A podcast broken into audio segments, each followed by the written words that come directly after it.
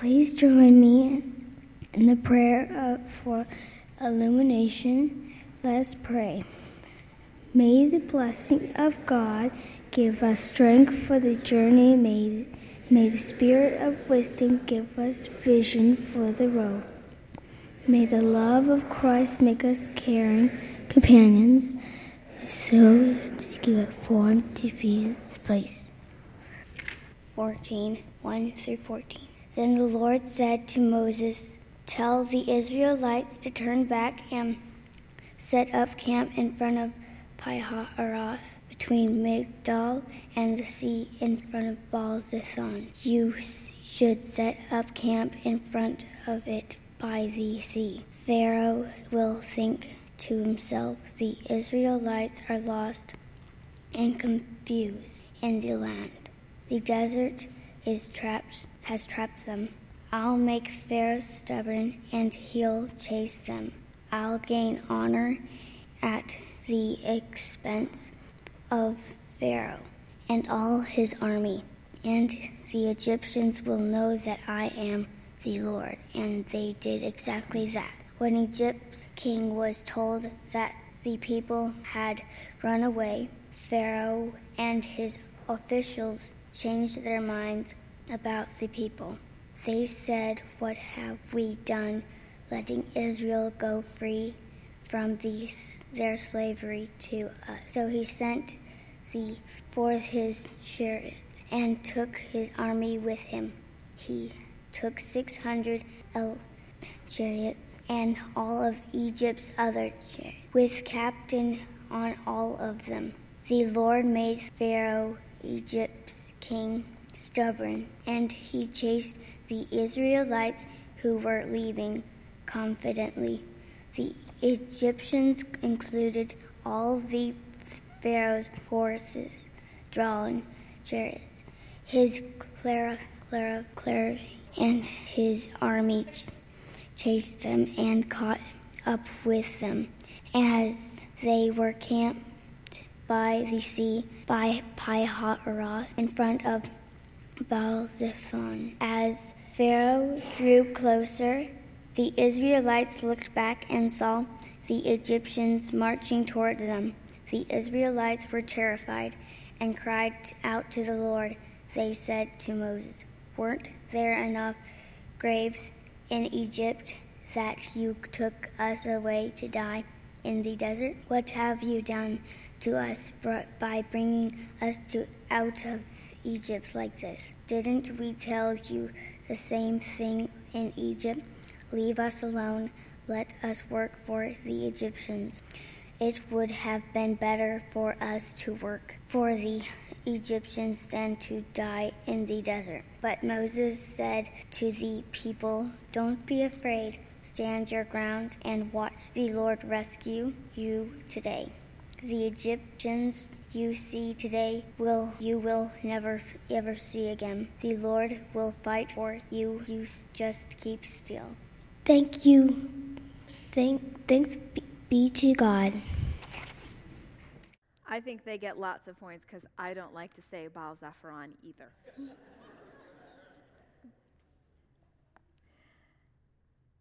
Sometime, when the river is ice, ask me mistakes I have made.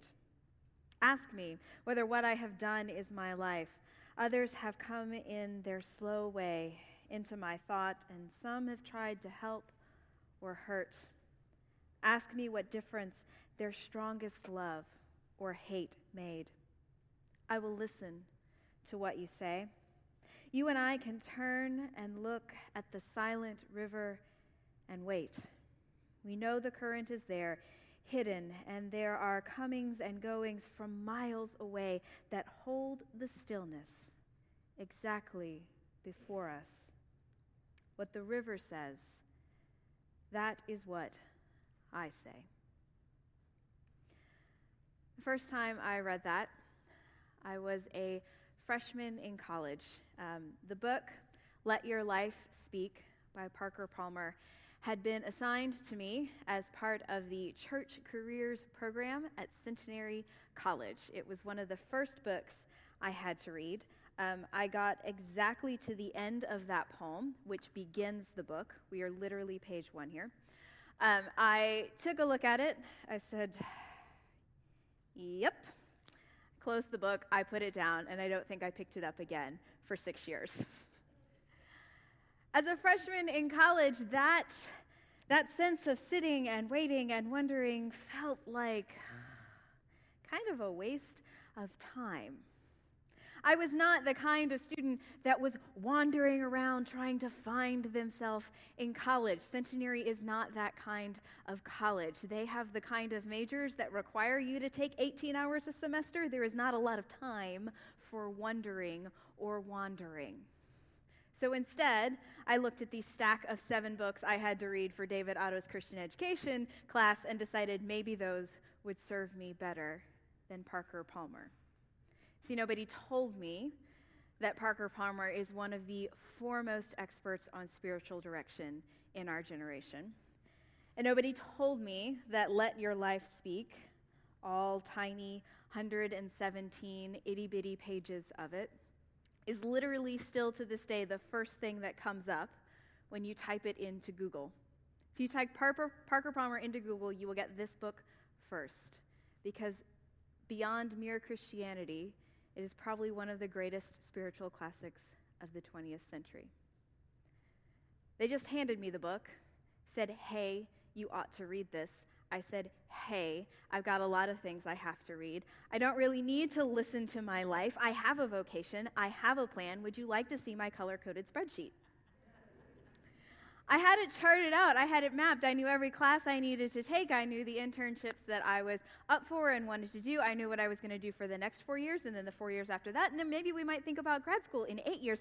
And there was a chart and a step every bit of the way. And sometimes along the way through college, there were, there were little changes. They closed the Christian ed program, so I had to change my major, but it was okay. We could map enough of the classes over. I could still graduate on time. And, and I changed my internships. I wasn't doing youth, but I was doing children, but then I came back to doing youth. And every time I felt like, oh, maybe the plan might be a little fuzzy. Nope, another door would open, and I would just move, and I just went from one lily pad to the next lily pad to the next lily pad. And there were small changes, but there was always a plan.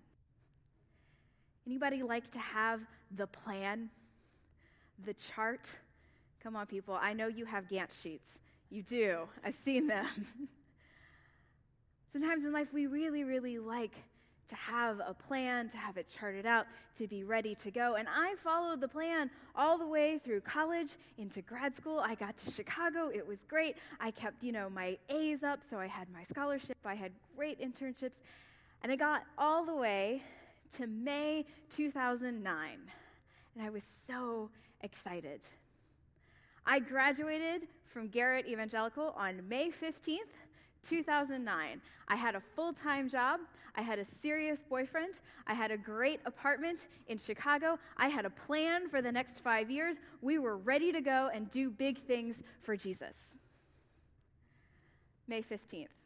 I have the entire world figured out. May 17th, I'm unemployed. May 20th, my boyfriend who had gone home for the weekend to visit his parents in Indiana, calls to say, Hey, could I pack up his stuff? He's not coming back.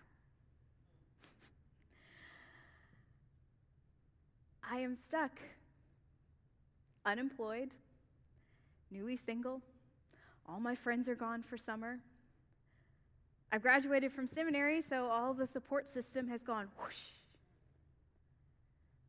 suddenly the plan doesn't feel like a plan anymore. So I do exactly what I have been trained to do, which is look around and grab the next thing to do. I start putting together my resume, I start calling out contacts. I know there's got to be job openings, lots of people have lost their intern, we'll find something.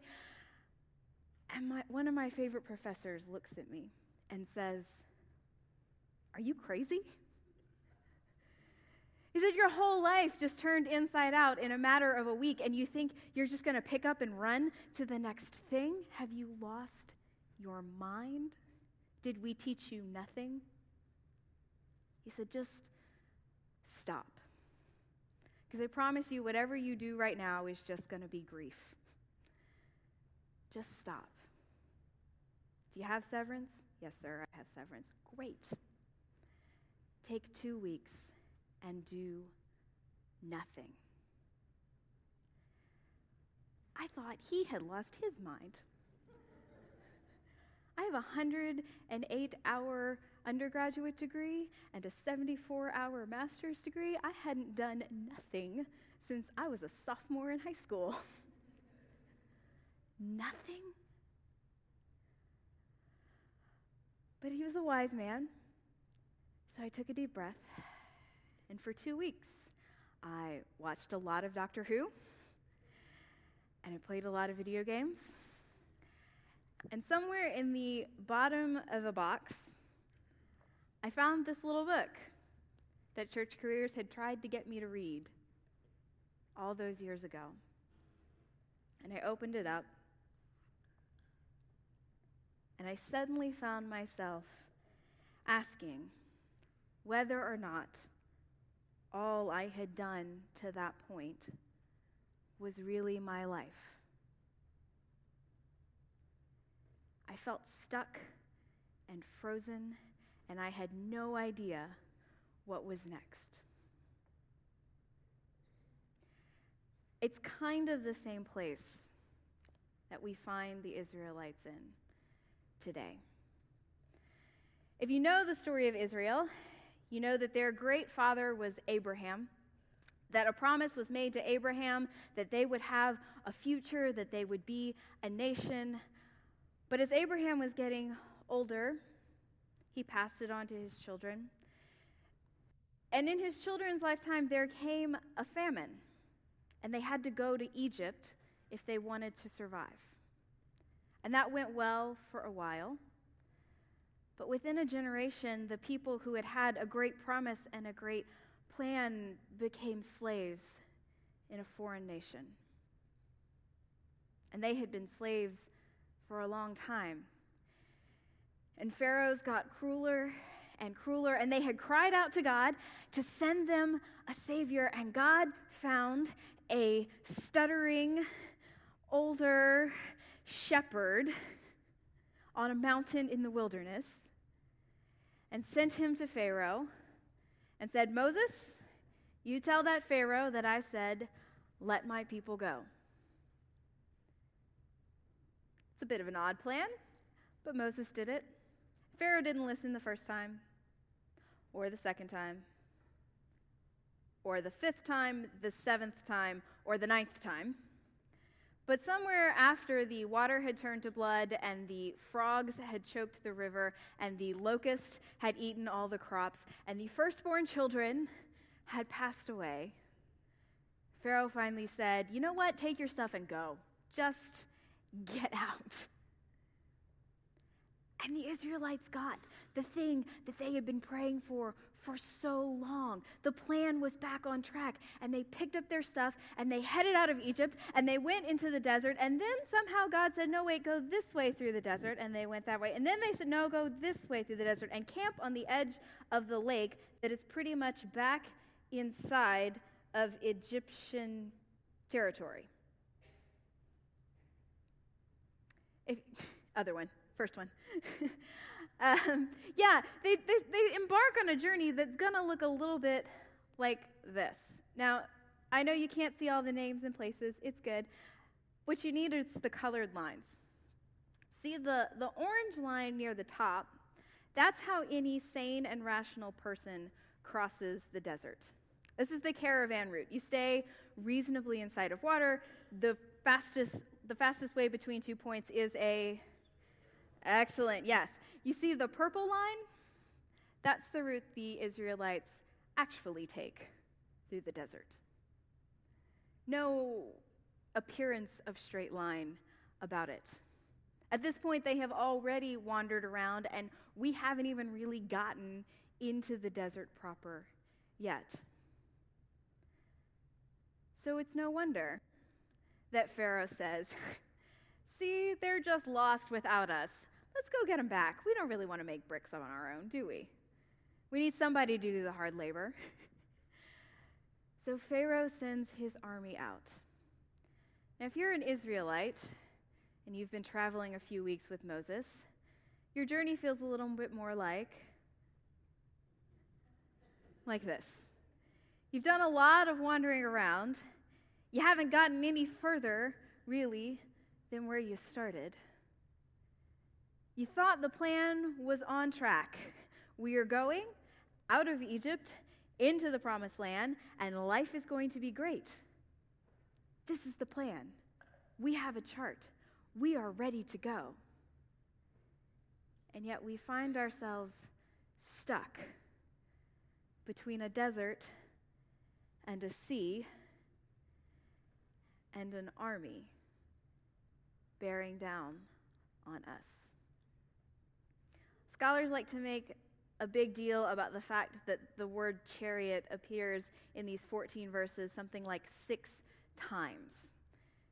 That seems like a strange, unique textual quirk for us. But a chariot was a big deal in the ancient world. Only the most technologically advanced, richest, most powerful armies had a significant number of chariots. To say that the chariots are bearing down on us is like saying Marshall tanks are about to run over immigrants in rowboats. They are not in a good place. There was a plan, but the wheels have clearly come off that thing. And we're not sure what to do next. We're certainly stuck. Can't go left, can't go right. Thinking about going back to Egypt, it wasn't so great, but at least not great is better than dead. Can't go forward, right? Right? Anybody want to guess what comes after this moment? Ha! The parting of the Red Sea. That's right. We usually skip over the first part of chapter 14 because we want to get to the big thing at the end. God is about to do a miracle beyond all belief. In fact, he's about to do the biggest miracle the Israelites have ever seen, the miracle that they will tell their children about, their grandchildren about. This story, the end of chapter 14, will become the foundation for everything they are going forward. But we forget that in that moment, right before, they had no way to possibly imagine the path that God had set forth for them desert on the left, desert on the right, army bearing down, sea in front. They see no way forward. Every instinct says, run, surrender, do something, right? We call it that fight or flight in the back of your head. Just do something. And what does God say? Be still. The verbs are stop Watch, be still. In fact, be still. The Lord will fight for you. In those moments when the wheels come off the train, when the plan has gone beyond all recognition, our instinct is fight or flight, to do, to do, to do. But those are often the moments when we have to stop if we want to know what the best next step is. There's an old military adage that says, uh, no plan survives first contact with the enemy. Business people like to say, no plan survives first contact with implementation. The truth is, we can make plans all you want. But if you want to make God laugh, tell him your plans. Too often, we come to this place where we have done and done and done and planned and imagined, but our vision of what is possible is limited. We often work ourselves into this place where there is no good option on the left and no good option on the right. And all of the priorities and the worries and the concerns are bearing down on us like the chariots, and we see no way forward. And God says, in that moment, I got this. Be still. Because it's not your plans that matter, it's mine. On May 20th, 2009, I was newly single, unemployed, kind of wondering where the next rent was coming from after the severance was done. It was not a great time to be a Kate Walker. I read Let Your Life Speak all the way through this time. It's amazing when you read the whole book. And what I found was not advice. What I found was not the next thing to do. And I was a little mad about that. What I found was advice to just be still and let the answers come to me. If you had asked me on May 21st if I was interested in moving to Texas, I would have laughed at you. I am from Louisiana, and we all know that if a state touches your state, you make fun of them, right? It's just the way of the world. Texans make fun of Louisiana and Oklahoma. You know you do it. Okay, so I'm from Louisiana. You Texans, you're the people with the hats and the boots and the funny accents. Thank you, John. I would never move to Texas. I lived in Shreveport. That was close enough, believe me. Why would, why would I go to Texas? And if you had told me that the, uh, the friend from college that had seen my posts about the ravage amount of Doctor Who I was watching, um, the guy that was living in Miami, that we would get married in Texas, I definitely would have laughed at you. And if you had told me that I would be on track for ordination, as an elder in the United Methodist Church. Oh dear, that took a whole nother reading of Let Your Life Speak before we were ready for that one. That, that was time number three through the book. I could not imagine the way forward, the grace that God had prepared for me. I, I had no concept of what it could be. In fact, a few weeks after I lost my job, I was offered another youth position just north of Chicago. It was a church. It was a, it was a great opportunity. It was two congregations in one church. One was English speaking, one was Korean. So it was like this whole great new area of ministry. It was really exciting. It was going to be more money than I had been making. I didn't have to move out of my apartment. But at that point, as I sat on the beach in Chicago, and I said, yeah, they have beaches. And I said, is this really the right thing? I mean, it was what I wanted to do, right? It would pay the bills, it would be ministry, it would be perfect. But I couldn't imagine stepping back into a church just yet. And as much as it hurt to pick up that phone, I called and I did the scariest thing I've ever done. I turned down a job. and I packed my boxes because $12,000 at CVS is not enough to pay the bills in Chicago. And I moved back in with my parents. That's right, quintessential millennial. I moved back in with my parents in Louisiana.